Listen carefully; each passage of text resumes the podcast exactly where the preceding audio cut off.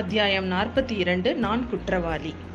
சமுத்திரகுமாரி உனக்கு என்ன ஞாபகம் இருக்கான்னு நம்ம இளவரசர் கேட்ட உடனேவே பூங்குழலிக்கு பார்த்தீங்கன்னா பல பல விஷயங்கள் மனசுல வந்து அப்படியே ஒன்று ஒன்றா வருது. அவள் வந்து மனசுக்குள்ளேயே கேள்வி கேட்டுக்கிறா. ஆயிரம் ஆயிரம் வருஷக்க வருஷங்கள் கலந்து பழகியதுக்கப்புறம் என்ன ஞாபகம் இருக்கான்னு கேட்குறீங்களே இது நியாயமா? இல்லை உங்களுக்கு வந்து அப்படி அப்படி என்ன ஞாபகம் இல்லாமல் போயிடுச்சா? எத்தனை யுகங்கள் வந்து என்னோட என்னோட சின்னஞ்சிறு படகுல நீங்கள் ஏறி வந்திருக்கீங்க. கடவுள கடலில் வந்து முடிவே இல்லாத கடலில் எல்லையே இல்லாத வெள்ள அலைகளில் நம்ம ரெண்டு பேரும் அந்த சிறிய படகுல ஏறிக்கிட்டு உல்லாச யாத்திரை போனதெல்லாம் நீங்கள் மறந்துட்டீங்களா? அந்த புயல் வர சமயத்தில் இருள் சூழ்ந்து வர நேரத்துலலாம் நம்ம ரெண்டு பேரும் ஒருவருக்கு ஒருவர் துணையாக ஒருவர் கரத்தை ஒருவர் பிடிச்சிக்கிட்டு ரொம்ப நேரம் நின்றுட்டு இருப்போமே அதெல்லாம் நீங்கள் மறந்துட்டீங்களா? விண்மீன்களை தாவி பிடிச்சி அதெல்லாம் வந்து எனக்கு ஆபரணங்களாக சுட்டினீங்களே அதெல்லாம் நீங்கள் மறந்துட்டீங்களா? அப்படின்னு சொல்லிட்டு அவள் மனசுக்குள்ளே நினச்சிக்கிட்டே இருக்கா. நிறைய விஷயம் இந்த மாதிரிலாம் நினைக்கிறான் திடீர்னு வந்து கடலுக்குள்ளே விழுந்து உள்ளே போய் முத்து பவழங்கள் இதெல்லாம் எடுத்துகிட்டு வந்து அதை மாலையாக கொத்தியும் கழுத்தில் கட்டுனீங்களே அதை நீங்கள் மறந்துட்டீங்களா? நீங்கள் மறந்தாலும் அதெல்லாம் நான் மறக்க முடியுமா? அப்படின்னு சொல்லிட்டு அவள் வந்து அவரை பார்த்துக்கிட்டே நின்றுட்டு இருக்கிறா. கொஞ்ச நேரம் இது எல்லாத்தையும் அவளுக்கு இது மாதிரி நிறைய விஷயம் அவள் வந்து மனசுக்குள்ளே கற்பனையாக அவள் நினச்சிட்டு இருந்தது எல்லாத்தையும் அவள் வந்து ஒன்று ஒன்றா நினச்சி அவருக்கு அவ அவர் இளவரசர்கிட்ட கேட்குற மாதிரி அவரை நினச்சிக்கிறா. ஆனால் எல்லாத்தையும் நினைவில் என்ன கேட்குறா அப்படின்னு பார்த்தீங்கன்னா இதெல்லாம் சொல்லணும்னு அவள் நினச்சாலுமே அவள் வந்து இதழ்கள் வழியாக நினைவு இருக்கிறது அப்படிங்கிற மா வார்த்தை மட்டும் அதுவும் முணுமுணுப்பாக தான் சொன்னான் அப்பா சமுத்திரகுமாரி நீ வாய் திறந்து பேசுகிற இந்த அதிசயமான இலங்கை தீவில் எத்தனையோ ம தூண்களில் அழகிய தேவகன்னிகைகளோட சிலைகள்லாம் வச்சுருக்கிறாங்க. அந்த மாதிரி நீயும் ஒரு சிறை வடிவமோன்னு நான் ரொம்ப நேரம் நினச்சிட்டேன். நல்ல வேலை நீ வாய் திறந்து பேசின அப்படின்னு சொல்லிட்டு நம்ம இளவரசர் சொல்கிறாரு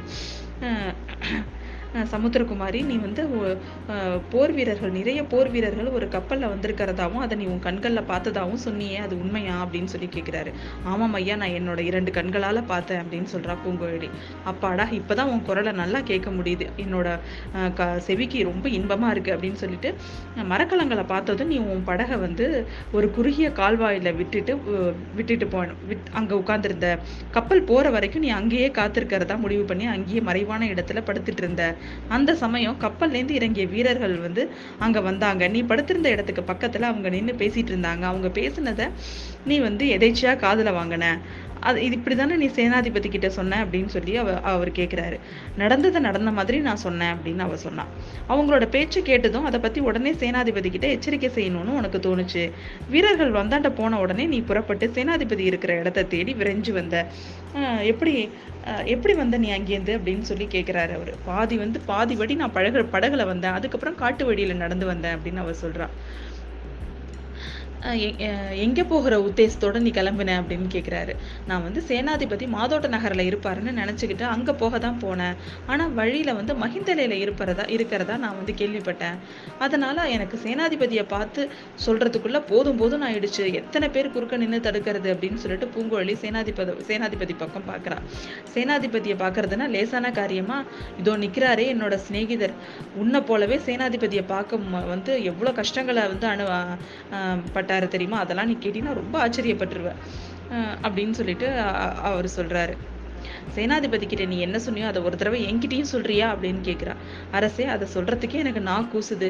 பெரிய மனசு பண்ணி எனக்காக இன்னொரு தடவை சொல்லேன் அப்படின்னு கேட்குறாரு நம்ம இளவரசர். உங்களை சிறப்பிடிச்சிட்டு போகணும் அப்படிங்கிறதுக்காக அவங்க வந்திருக்கிறதா பேசிக்கிட்டாங்க. யாரோட கட்டளையின் பேர்ல இந்த மாதிரி வந்தாங்கன்னு அதை பத்தி ஏதாவது அவங்க பேசிக்கிட்டாங்களா? அப்படின்னு கேட்குறாரு அதை நான் நம்பல ஐயா. பழுவேட்டையர்களோட சூழ்ச்சியாக தான் அது இருக்கணும்னு நான் நினச்சேன் அப்படிங்கிற அவர். உன்னோட கருத்தை பிறகு தெரிவிக்கலாம். அவங்க பேசிட்டு இருந்ததை மட்டும் சொல்லு அப்படின்றாரு. சக்கரவர்த்தியோட கட்டளன் தான் அவங்க பேசிக்கிட்டாங்க அப்படின்னு சொல்றா நம்ம பூங்குழலி ரொம்ப நல்லது. அதுக்கு ஏதாவது காரணம் பேசிக்கிட்டாங்களா அப்படின்னு சொல்லி அவர் கேட்குறாரு வேணும்னே. நிறைய சொல்லிக்கிட்டாங்க. நீங்கள் வந்து நாட்டில் உள்ள புத்த குருக்களோட சேர்ந்துக்கிட்டு இலங்கை ராஜ்யத்து மன்னராக முடிசூட்டிக்க சூழ்ச்சி செஞ்சீங்களாம். இந்த மாதிரி சொன்ன அந்த பாவிங்களை அங்கேயே கொன்னணும்னு எனக்கு கோவம் கோவமாக வந்துச்சு அப்படின்னு சொல்கிறா அவள் நல்ல காரியம் செஞ்சு நீனு. சக்கரவர்த்திகளோட தூதர்களை அந்த மாதிரி தடை செய்யக்கூடாது. அது உனக்கு தெரியாதா? இன்னும் அவங்க ஏதாவது முக்கியமான விஷயம் பேசிக்கிட்டு தான் உனக்கு ஞாபகம் இருக்கா அப்படின்னு கேட்குறாரு சேனாதிபதிக்கு அவர்கள் எதுக்காக வந்திருக்காங்கங்கிற விஷயம் தெரியக்கூடாதுன்னோ தெரிஞ்சா அவர் உங்களை தப்பு வைக்கிறதுக்கு என்ன வேணாலும் செய்வாருன்னு அவங்க சொன்னாங்க. அதனால நீங்க இருக்கிற இடத்த தெரிஞ்சுக்கிட்டு நேரில் அந்த கட்டளையை உங்ககிட்ட சொல்லி உங்களை கையோட அழிச்சிட்டு போகணும்னு சொன்னாங்க அப்படின்னு சொல்றா அவ அதனால நீ உடனே சேனாதிபதியை தே தேடிக்கிட்டு புறப்பட்டாயாக்கும். எனக்கு பெரிய உதவி செஞ்ச சமுத்திரகுமாரி கொஞ்சம் நீ அந்தாண்ட போய் நில்லு அப்படின்னு சொல்லிட்டு அவ அவகிட்ட சொல்கிறாரு இவங்க கிட்ட நான் கொஞ்சம் முக்கியமான விஷயத்தை கலந்து ஆலோசிக்கணும் அப்படின்னு சொல்லிட்டு ஆனால் முன்னாடி மாதிரி ரொம்ப தூரம் ஓடி போயிடாத மறுபடியும் உன்னை பிடிச்சிட்டு வரத்துக்கு வந்து யாரும் யாரையும் அனுப்ப முடியாது. அதனால் இங்கேயே பக்கத்தில் நின்றுக்கோ அப்படின்னு சொல்கிறாரு கொஞ்ச தூரம் அவன் நகர்ந்து போய் ஒரு தூணுக்கு பக்கத்தில் போய் நின்றுக்கிறான் அவளுக்கு ஆனால் அப்போ வந்து அப்படியே எப்படி தெரியுமா இருந்தது? அப்படியே ரொம்ப திணறிட்டு இருந்த மனசு அப்படியே சமாளித்து கொஞ்ச நேரம் அப்படியே அவரையே பார்த்துட்டு நம்ம இளவரசரையே பார்த்துட்டு அவன் தூண்க்கு பின்னாடி நின்றுட்டுருக்கிறா இளவரசர் வந்து சேனாதிபதி பூதி விக்ரமகேசரியை பார்த்து சொல்கிறாரு ஐயா பரம்பரையாக எங்கள் குடும்பத்துக்கு நீங்கள் ரொம்ப சிநேகிதமாக இருந்திருக்கீங்க. எங்கள் அப்பாவோட ரொம்ப நண்பர் நீங்கள் உங்களை நான் வந்து எங்கள் அப்பாவுக்கு இணையாக தான் மதித்து வந்துட்டுருக்கிறேன் அதனால் இந்த சமயம் நீங்கள் என்னோட கடமையை செய்யறதுக்கு நீ குறுக்க நிற்கக்கூடாது எனக்கு நீங்கள் உதவி செய்யணும் அப்படின்னு சொல்கிறாரு சேனா சேனாதிபதி பதில் சொல்றதுக்குள்ளேயே பார்த்திபேந்திரன் வந்து பார்த்திபேனை பார்த்திபேந்திரனை திரும்பி பார்த்து அவர்கிட்டயும் பேசுறாரு. ஐயா நான் உங்களையும் கேட்டுக்கிறேன். நீங்கள் வந்து என்னோட அன் அருமையான தமையனாரோட உற்ற நண்பர். என்னோட அண்ணனோட வாக்க தெய்வத்தோட வாக்கா மதிச்சு நான் வந்து போட்டுறேன். அதனால தங்களோட வார்த்தையும் மதிச்சு நான் வந்து மதிக்கிறதுக்கு நான் கடமைப்பட்டவன். உங்களை நான் பெரிதும் வேண்டிக்கிறேன். என்னோட கடமையை நான் நிறைவேற்றுறதுக்கு நீங்க தடை எதுவும் சொல்லக்கூடாது அப்படின்னு அவரை பார்த்தும் கேட்கிறான் சேனாதிபதியும் பார்த்திபேந்திரனும் ஒருத்தவங்களை ஒருத்தவங்க பாத்துக்கிறாங்க சேனாதிபதி உடனே இளவரசரை பார்த்து சொல்றாரு இளவரசரே நீங்க நீங்க சொல்றது எதுவுமே எனக்கு விளங்கல. வாழ்நாளெல்லாம் நான் போர்க்களத்துல இருந்தவன். மூடு மந்திரமா பேசினாலாம் என்னால புரிஞ்சுக்க முடியாது. உங்க கடமையை செய்யறதுக்கு நாங்க என்ன குறுக்க நிக்கிறோம்? அப்படி என்ன உங்களோட கடமை? அப்படின்னு கேக்குறாரு. இந்த சமயம் என்னோட கடமை ஒண்ணே ஒண்ணுதான். என்னோட தந்தையோட கட்டளையை நான் நிறைவேற்றி வைக்கணும். என்னை சிறப்படிச்சிட்டு போ கொண்டு வரணும்னு கட்டளையோட என் தந்தையோட தந்தை ஆட்கள் அனுப்பி வச்சிருக்கிறாரு. என்ன அவங்க தேடி அலையும்படியா நான் வச்சுக்க கூடாது நானே அவங்க இருக்கிற இடம் போய் என்ன ஒப்பு கொடுத்துருவேன். அதுதான் இப்போ நான் செய்ய வேண்டியது அப்படின்னு சொல்றாரு. முடியவே முடியாத காரியம். என் உடம்புல உயிர் இருக்கிற வரைக்கும் நான் அதை அது அனுமதிக்கவே மாட்டேன் அப்படின்னு கத்துறான் பார்த்திபேந்திரன். சேனாதிபதி அவரை பார்த்து நீங்க பத்திராதீங்க பொறுமையா இருங்க பொறுமையா இருங்க அப்படின்னு சொல்லிட்டு இளவரசரை பார்த்து சொல்றாரு. ஐயா உங்களோட கடமையை பத்தி சொன்னீங்க. எனக்கும் ஒரு கடமை இருக்கு. தயவு செஞ்சு நீங்க அதையும் கேட்கணும். கொடும்பாலூர் வேளாளர் பெருங்குடியில இன்னைக்கு உயிரோட இருக்கிற ஒரே ஆண்மகன் நான் ஒருத்தன் மட்டும்தான். மற்றவர்கள் எல்லாருமே சோழ சாம்ராஜ்யத்தோட சோழ சேவையில இறந்து போனவங்க. எல்லாருமே போர்க்களத்துல தான் மடிஞ்சாங்க நானும் ஒரு நாள் அந்த மாதிரி தான் இறந்து போவேன். யாரு யாருக்கு தெரியும்? அதை அதனால என்னோட வார்த்தைகளை கொஞ்சம் பொறுமையா நீங்க கேட்கணும் நீங்க வந்து அரண்மனை மாடங்கள்ல அருமையா வளர்க்கப்பட்ட பிள்ளை. உங்களை வந்து மாதண்ட நாயகரா சக்கரவர்த்தி வந்து நியமிச்சாரு. அப்ப என்னை தனியா அழைச்சு சொன்னாரு. இளவரசன் என்னை விட்டு பிரியறது என் உயிரே பிரியறது மாதிரி இருக்கு. ஆனாலும் என்னோட ஆசைக்காக அவனை நான் அரண்மனைக்குள்ளே வச்சு வளர்க்க கூடாது. அவனுக்கு வெளி விஷயம்லாம் தெரியணும். அண்ணனை மாதிரி அவனும் வீர பெயர் எடுக்கணும். அதனால அவன் உயிருக்கு ஏதாவது ஆபத்து வந்தா அந்த கணத்திலேயே என் உயிரும் போயிடும். அவனுக்கு எந்தவித அபாயமும் நேராம நீங்க பாது பாதுகாக்கணும். அது உங்க பொறுப்புன்னு அவர் சொல்லியிருக்காரு. இப்படி சொன்ன சக்கரவர்த்தி வந்து எப்படி வந்து உங்களை வந்து ஆஹ் சிறைப்பிடிச்சு விடணும்னு கட்டளையிடுவார். அதுவும் நீங்கள் சிம்மாசனத்துக்கு சூழ்ச்சி செஞ்சதா? இது என்ன அபத்தம்? இதை யாராவது நம்ப முடியுமா? அப்படின்னு கத்துறாரு அவர். கொடும்பாளூர் பெரிய வேளாளர் சொன்னதை வந்து பொறுமையாக கேட்டுட்டு இருந்தாரு நம்ம இளவரசர். வேறு யாராவது நம்ப முடியுமா? நம்ப முடியுமான்னு கேட்டிருந்தா எனக்கு தெரியாது. ஆனால் என்னால் அந்த விஷயத்தை நம்ப முடியும் அப்படின்னு சொல்கிறாரு என்ன சொல்கிறீங்க இளவரசே? அப்படின்னு எல்லாரும் கேட்குறாங்க இலங்கை சிம்மாசனத்தை கைப்பற்ற நான் சூழ்ச்சி செஞ்சது உண்மைதான் அப்படின்னு சொல்கிறான் சொன்னார். இப்போ வந்தியத்தேவன் முன்னாடி வந்து இது என்ன ஐயா? கொஞ்ச நேரத்துக்கு முன்னாடி வரையில சத்தியம் தர்மம்னு சொல்லிட்டு எங்களெல்லாம் வந்து குழப்பினீங்க. இப்போ இப்படி பெரும் பொய்ய சொல்றீங்களே.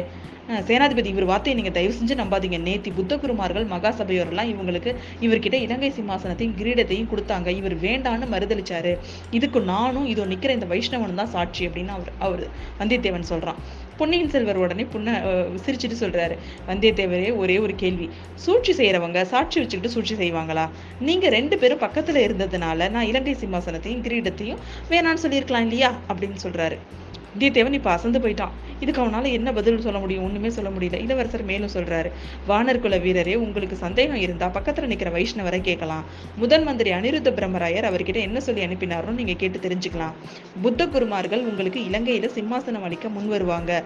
சாட்சியம் வச்சுக்கிட்டு அதை மறுதளிக்கணும் அப்படின்னு சொல்லி அனுப்பினாரா? இல்லையாங்கிறத நீங்கள் விசாரித்து தெரிஞ்சுக்கோங்க அப்படின்னு சொல்கிறாரு இதை கேட்ட உடனே அங்க எல்லாரும் அப்படியே திகப்பா நின்று அவரையே பார்த்துட்டு இருக்காங்க. இளவரசி சேனாதிபதியை பார்த்து சொல்றாரு ஐயா இதை கேளுங்க. இலங்கையை கவர்ந்து ஆளணும் அப்படிங்கிற பேராசை என் மனசுல இருந்தது உண்மைதான். இந்த பேராசையை எனக்கு உண்டு பண்ணுனது என்னோட அக்கா. அவங்க வந்து தம்பி நீ நீ நாடு ஆள பிறந்தவன். உன்னோட கையில சங்கு சக்கர ரேகை இருக்கு. இங்க உனக்கு இடம் இல்லை. அதனால நீ இலங்கைக்கு போ. இலங்கை சிம்மாசனத்தை கைப்பற்றிக்கோ அப்படின்னு எனக்கு வந்து இளைய பிராட்டி அடிக்கடி சொல்லி என் மனசுல ஆசையை வளர்த்துட்டாங்க. அதனால நான் குற்றவாளி தான். சக்கரவர்த்தி என்னை சிறைப்பிடிச்சிட்டு வ- அப்படின்னு சிறை சிறைப்பிடித்து வரும்படி கட்டளையிட்டு இருக்கிறதுக்கு காரணம் இருக்கு அப்படின்னு சொல்றாரு. கொஞ்சம் பொருங்கள் இளவரசரே அப்படி உங்க மனசுல என்ன இருந்துச்சுன்னா அது இந்த இலங்கை தீவோட பாக்கியம். அதுக்கு பொறுப்பாளி நீங்க கிடையாது. உங்க அக்கா இளைய பிராட்டியும் கிடையாது. சுந்தர சோழ சக்கரவர்த்தி தான் அதுக்கு பொறுப்பு. அவரே என்கிட்ட பலமுறை சொல்லியிருக்காரு. உங்களை இலங்கை சிம்மாசனத்துல ஏத்தி வச்சு பார்க்கணும் அப்படின்னு அவர் என்கிட்ட சொல்லியிருக்காரு. குந்தவி தேவி கிட்ட இதை முதன் முதல்ல சொன்னவரும் சக்கரவர்த்தி தான். நீங்க உங்க அப்பாவோட விருப்பத்தையும் உங்க அக்காவோட விருப்பத்தையும் தான் நீங்க செஞ்சிருக்கீங்க. அதனால நீங்க குற்றவாளி இல்லை அப்படின்னு சொல்றாரு. சேனாதிபதி அப்படின்னா என்னோட தந்தையின் தந்தைக்கிட்ட போகிறதுக்கு நான் ஏன் தயங்கணும்? அவர்கிட்ட நடந்தது நடந்தபடி சொல்கிறேன் இதோ இங்கே இருக்கிற ரெண்டு பேரும் எனக்கு சாட்சி சொல்லட்டும்.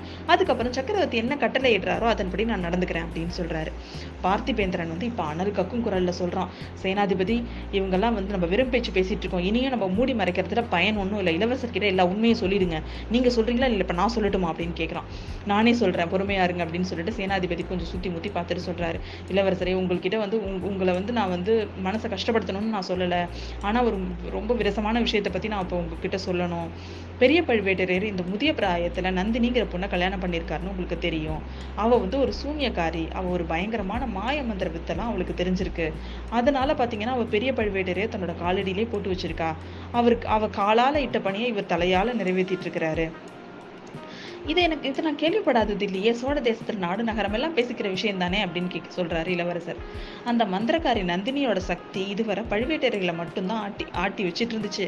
ஆனா இப்ப மன்னிக்கணும் இளவரசரே. இப்ப அவ சக்கரவர்த்தி பேர்லயும் தன்னோட மந்திரத்தை போட ஆரம்பிச்சிட்டா. அதனாலதான் இந்த மாதிரி கட்டளையை வந்து சக்கரவர்த்தி வந்து பிறப்பிச்சிருக்கிறாரு அப்படின்னு சொல்றாரு. சேனாதிபதி எச்சரிக்கை. சக்கரவர்த்தியை பத்தி கௌரவக்குறவா இங்க எதுவும் பேச வேண்டாம். என் தந்தையோட உடம்புல உயிர் உள்ளவரை அவர் இடுற கட்டளை எதுவா இருந்தாலும் எந்த சந்தர்ப்பத்துல இருந்தாலும் அது தெய் அது தெய்வத்தோட கட்டளை அப்படின்னு சொல்றான் அவன். அதை நாங்க மறுக்கல இளவரசரை. சக்கரவர்த்தியோட சுதந்திரத்துக்கு மட்டுமின்றி அவரோட உயிருக்கே அபாயம் வந்துருமோ தான் நாங்க அஞ்சுறோம். நந்தினியை பத்தி முழு உண்மை நேத்தி வர எனக்கு தெரியல.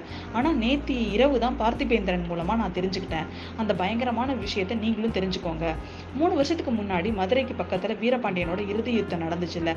அப்போ உங்களோட அக்- உங்களோட தமையனார் கரிகாலரும் இதோ இந்த பார்த்திபேந்திரன் அப்புறம் நானு மூணு பேரும் கலந்து ஆலோசிச்சு ஒரு ஒரு காரியத்தையும் செஞ்சுட்டு இருந்தோம் பாண்டியனோட சைனங்கள் அடி மூலமாக நிர்மூலமா நிர்மூலமாயிடுச்சு. ஆனால் வீரபாண்டியன் மட்டும் திரும்பவும் ஓடி ஒளிஞ்சுக்கிட்டான். இந்த முறை அவனை தப்பிக்க விடக்கூடாது. அவன் எங்கே இருந்தாலும் அவனோட தலையோடு தான் வரணும்னு சொல்லிட்டு நாங்கள் அவனை தேடினோம். அப்போ பார்த்தீங்கன்னா அவன் வந்து இருக்கிற இடம் வந்து ஒரு கோவிலுக்கு பக்கத்தில் இருக்க குடிசையில் இருக்கிறதா எங்களுக்கு தெரிய வந்துச்சு. அதனால் நாங்கள் எல்லாரும் அங்கே போனோம். எங்கள் ரெண்டு பேரையும் வெளியில் வச்சுட்டு உங்கள் அண்ணன் தான் உள்ளே போனார். அவர் வீரபாண்டியனை கொண்டு அவரோட தலையையும் எடுத்துகிட்டு வந்துட்டாரு. நாங்களும் வந்த காரியம் முடிஞ்சிருச்சுன்னு குதூகலமாக திரும்பி வந்துட்டோம். ஆனால் அந்த குடிசைக்குள்ளே ஒரு சின்ன நாடகமே நடந்திருக்கு. அது எங்களுக்கு தெரியாது. வீரபாண்டியனுக்கு அடக்கலம் கொடுத்த பெண் வந்து குறுக்க நின்று அவள் தன்னோட காதலனுக்காக உயிர் பிச்சை கேட்டிருக்கா. கரிகாலன் வந்து அவளை உதச்சி தள்ளிட்டு வீரபாண்டியனோட தலையை கொய்து வெளில எடுத்துட்டு வந்திருக்காரு. இளவரசே அந்த மாதிரி சோழ குலத்தோட ஜென்ம சத்ருவான வீரபாண்டியனை காப்பாற்ற அந்த முயன்றவள் தான் நந்தினி. அவள் தான் பிற்பாடு இந்த கிழவரை கல்யாணம் பண்ணிக்கிட்டு தஞ்சாவூருக்கு வந்து பழுவூர் இளையராணியா இருக்கா? அவ எதுக்காக எந்த நோக்கத்தோட வந்திருக்கா அப்படிங்கிறத நம்ம இப்போ யோசிக்கலாம்ல. வீரபாண்டியனுக்காக பழிக்கு பழி வாங்க தான் அவள் வந்திருக்கா சோழகுலத்தை அடியோடு நிர்மூலமாக்கி இருக்க நிர்மூலமாக்கணுங்கிறதுக்கு தான் அவள் வந்திருக்கா. அவள் அருகில் போன யாருமே அவளோட மோக வலையிலேருந்து தப்பிச்சு திரும்புறதே முடியாது. அதுக்கு நீங்கள் இந்த வந்தியத்தேவனே சாட்சி அவனை கேளுங்க. சோழகுலத்தை பூண்டோட அழிக்கணும் அப்படிங்கிற பய பயங்கர சபதம் எடுத்துக்கிறவங்க கூட்டத்தை பற்றி அதோ அந்த வைஷ்ணவ சாட்சி சொல்லுவான். அவங்களுக்கு அவசியமான பணத்தை எல்லாம் இந்த நந்தினி தான் கொடுத்துட்ருக்குறா. இளவரசரே துரதிருஷ்டவசமாக நம்ம சக்கரவர்த்தி பெருமானம் அந்த பாதகியோட வலையில் விழுந்துட்டதா தான் எனக்கு தெரியுது. மதுராந்தக தேவனுக்கு பட்டம் கட்டுறதை பற்றி சக்கரவர்த்தியை யோசிச்சு வர்றதாகவும் நாங்கள் கேள்விப்படுறோம். அதனால் சக்கரவர்த்தியோட கட்டளை அப்படின்னு நினச்சிக்கிட்டு நீங்கள் இப்போ தஞ்சைக்கு போகிறது வந்து நல்லதில்லை அப்படின்னு சொல்கிறாரு சேனாதிபதி நீங்கள் நீங்கள் சொல்கிற செய்திகள்லாம் எனக்கு ரொம்ப வியப்பாக இருக்குது ஆனாலும் பரவாயில்ல இந்த செய்திகளில் நான் செஞ்ச முடிவு இன்னும் உறுதியாகுது. என்னோட தந்தையை இவ்வளோ ஒரு பயங்கரமான அபாயங்கள் சூழ்ந்து இருக்கும்போது நான் இங்கே அவரை விட்டுட்டு இருக்கக்கூடாது. நான் இருக்க வேண்டிய இடம் அவர் பக்கத்தில் தான். இலங்கை அரசு எனக்கு என்னத்துக்கு? இல்லை இந்த உயிர் தான் எனக்கு என்னத்துக்கு? இனி யோசனை செய்யறதுக்கு ஒன்றுமே தேவையில்லை. என்னை தடை செய்யறதுக்கு யாரும் முயல வேண்டாம் அப்படின்னு இளவரசர் கம்பீரமாக சொல்கிறாரு பிறகு கொஞ்சம் தூரத்தில் தூரமாக நின்றுட்டு இருந்த நம்ம பூங்குழலியை கூப்பிட்டு பூங்குழலியை பார்க்குறாரு. சமுத்திரகுமார் இப்படி என் பக்கத்தில் வா அப்படின்னு சொல்கிறாரு பூங்குழலியும் கிட்ட வரா. பெண்ணை நீ கொண்டு வந்த செய்தியின் மூலம் எனக்கு ரொம்ப உதவி செஞ்ச. இருந்தாலும் இன்னொரு ஒரு உபகாரம் நீ எனக்கு செய்யணும் செய்வியா அப்படின்னு கேட்குறாரு ஐயோ இது என்னது இது? இவருக்கு நம்ம கிட்ட உதவி கேட்குறாரு இவர் என்ன வேலை செய்வாரோ அதை வந்து ஆஹ், குற்றவேல் செய்யும் பாக்கியத்தெல்லாம் நான் நாடி வந்தேன் அப்படின்னு நினச்சிட்டு இருக்கா அவ. இப்படி மனசில் நினச்சிக்கிட்டே இளவரசரி நீங்கள் என்ன கட்டளையாக இருந்தாலும் அதை நிறைவேற்ற நான் காத்துட்ருக்கேன் அப்படின்னு சொல்கிறா சமுத்திரகுமாரி என்னை தேடிட்டு ரெண்டு மரக்கலங்கள் வந்து தொண்டைமான் ஆத்து முகத்வாரத்துல நீ சொன்னல அந்த இடத்துக்கு நான் சீக்கிரமாக போய் சேரணும். எனக்கு வழிகாட்டி என்னை கூட்டிகிட்டு போவியா அப்படின்னு கேட்குறாரு அது முடியாதுன்னு சொல் பெண்ணே அது முடியாதுன்னு சொல் அப்படின்னு சொல்லிட்டு ஒரு கர்ஜனையான ஒரு குரல். அது யாருது? நம்ம சேனாதிபதியோட குரல் தான் இத்தனை இத்தனை நேரமும் ஏதோ ஒரு சொப்பன லோகத்திலேயே நின்றுட்டு இருந்தவளுக்கு இப்போதான் தன்னோட நெருக்கடியான நிலைமை புரியுது. எந்த அபாயத்திலேருந்து நம்ம இளவரசை காப்பாற்றணும்னு ஆசையா அவசரமா ஓடி வந்தாலோ அந்த அபாயத்தோட வாசலையே கொண்டு போய் விட சொல்லி இப்ப இளவரசர் நம்மளே கேட்கிறாரு இப்போ நம்ம என்ன சொல்றதுன்னு தெரியலையே அப்படின்னு அவ வந்து ஒரு மாதிரி தர்ம சங்கடமா நின்றுட்டு இருக்கா. இதுக்குள்ள நம்ம சேனாதிபதி முடியாதுன்னு சொல்லு முடியாதுன்னு சொல்லுன்னு கத்திக்கிட்டே இருக்காரு. ஆனா அந்த பேதை பெண்ணோட மனசுல வந்து உள்ள ஒரு உள்ள உள்ள ஆசை என்ன அப்படின்னா அப்பா பூங்குழலி இதோ உன்னோட அதிர்ஷ்டம். இளவரசருக்கு வழிகாட்டி நீ அழைச்சிட்டு போனேன்னா அவரோட ரெண்டு தினங்கள் கழிக்கலாம். அவர் பக்கத்திலே நீ இருக்கலாம். அவர் உன்னை பார்க்காத போது நீ அவரை பார்க்கலாம். அவர் மீது பட்டு வர்ற காத்து ஒமிலையும் படும். அவர் குரல் உன் கால்ல காதில் அடிக்கடி கேட்கும். இதை இதை இது இதனால் உனக்கு எட்டாத கனவு ஒரு கொஞ்ச நேரத்துக்கு நிறைவேறும். அப்புறம் அது என் இப்படி ஆனால் என்ன? பூங்கொழி ஒத்துக்கோ ஒத்துக்கோ அப்படின்னு அவர் அவளோட உள் மனசு சொல்லிக்கிட்டே இருந்துச்சு. சமுத்திரகுமாரி நீ ஏன் தயங்குற? எனக்கு இந்த உதவியை நீ செய்ய மாட்டியா? அப்படின்னு அவர் கேட்குறாரு இல்லைன்னா நான் நானே வழி கண்டுபிடிச்சிட்டு தான் போகணும் அப்படின்னு அவர் சொன்ன உடனே அவளோட மனசு கொஞ்சம் அப்படியே ரொம்ப கனமாயிட்டு இளவரசரை வழிகாட்ட நான் வர்றேன் அப்படின்னு சொல்றா. சேனாதிபதி உடனே அப்போ தன்னோட கொண் தொண்டையை கணச்சிக்கிட்டு அவரும் சொல்கிறார் ஒரு அடி முன்னால் வந்து அவரும் சொல்கிறார் இளவரசரே உங்கள் விருப்பத்துக்கு குறுக்க நான் நிற்க மாட்டேன். ஆனாலும் என்னோட வேண்டுகோள் ஒன்றுக்கும் நீங்கள் வந்து ஒத்துக்கணும். உங்களை சிறப்பிடிக்க வந்திருக்கிறவங்கள்ட்ட உங்களை ஒப்படைக்கிற வரையில் உங்களை பாதுகாப்பது என்னோட பொறுப்பு. நேத்தி நீ உங்களை கொல்ல கொல்ல நடந்த முயற்சிகளை பற்றியெல்லாம் உங்களோட தோழர்கள்லாம் சொன்னாங்க. அந்த கொலைக்காரர்கள் இன்னும் யாருன்னு தெரியல அவங்க இன்னும் பிடிபடவும் இல்லை. அதனால் என் மனசில் உள்ள உள்ளதை சொல்கிறதுக்காக என்னை மன்னி மன்னிச்சிடுங்க இந்த பொண்ணோட பேர்லேயே எனக்கு கொஞ்சம் சந்தேகம் இருக்குது அந்த கொலகாரங்களுக்கும் இவளுக்கும் கூட ஒரு வேளை ஏதாவது சம்மந்தம் இருக்கலாம் இல்லையா? அதனால் வந்து மறக்க இந்த மாதிரி உங்களை நம்மக்கிட்ட ஏதாவது பொய்யா சொல்லி கூட உங்களை எங்கேயாவது கூட்டிகிட்டு போகலாம்ல.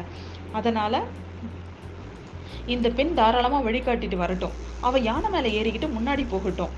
நான் உங்களோட நானும் தொண்டைமான் நானும் வந்து அந்த தொண்டைமான் ஆற்றோட கப்பல்ல பார்க்குற வரைக்கும் உங்களோட வந்தே தீருவேன். அது என்னோட கடமை அப்படின்னு சொல்றாரு. சேனாதிபதியோட இந்த பா இந்த பேச்சை வந்து அவன் சிரிச்சுக்கிட்டே இளவரசர் கேட்குறாரு கேட்டுட்டு அப்படியே ஆகட்டும் உங்களோட கடமையை நிறைவேற்றுறதுக்கு நானும் குறுக்க நிற்கல அப்படின்னு சொல்கிறாரு அதுக்கப்புறம் இவங்க எங்க எப்போ போகிறாங்க எங்கே என்ன நடக்குதுங்கிறத அடுத்த அத்தியாயத்தில் பார்ப்போம்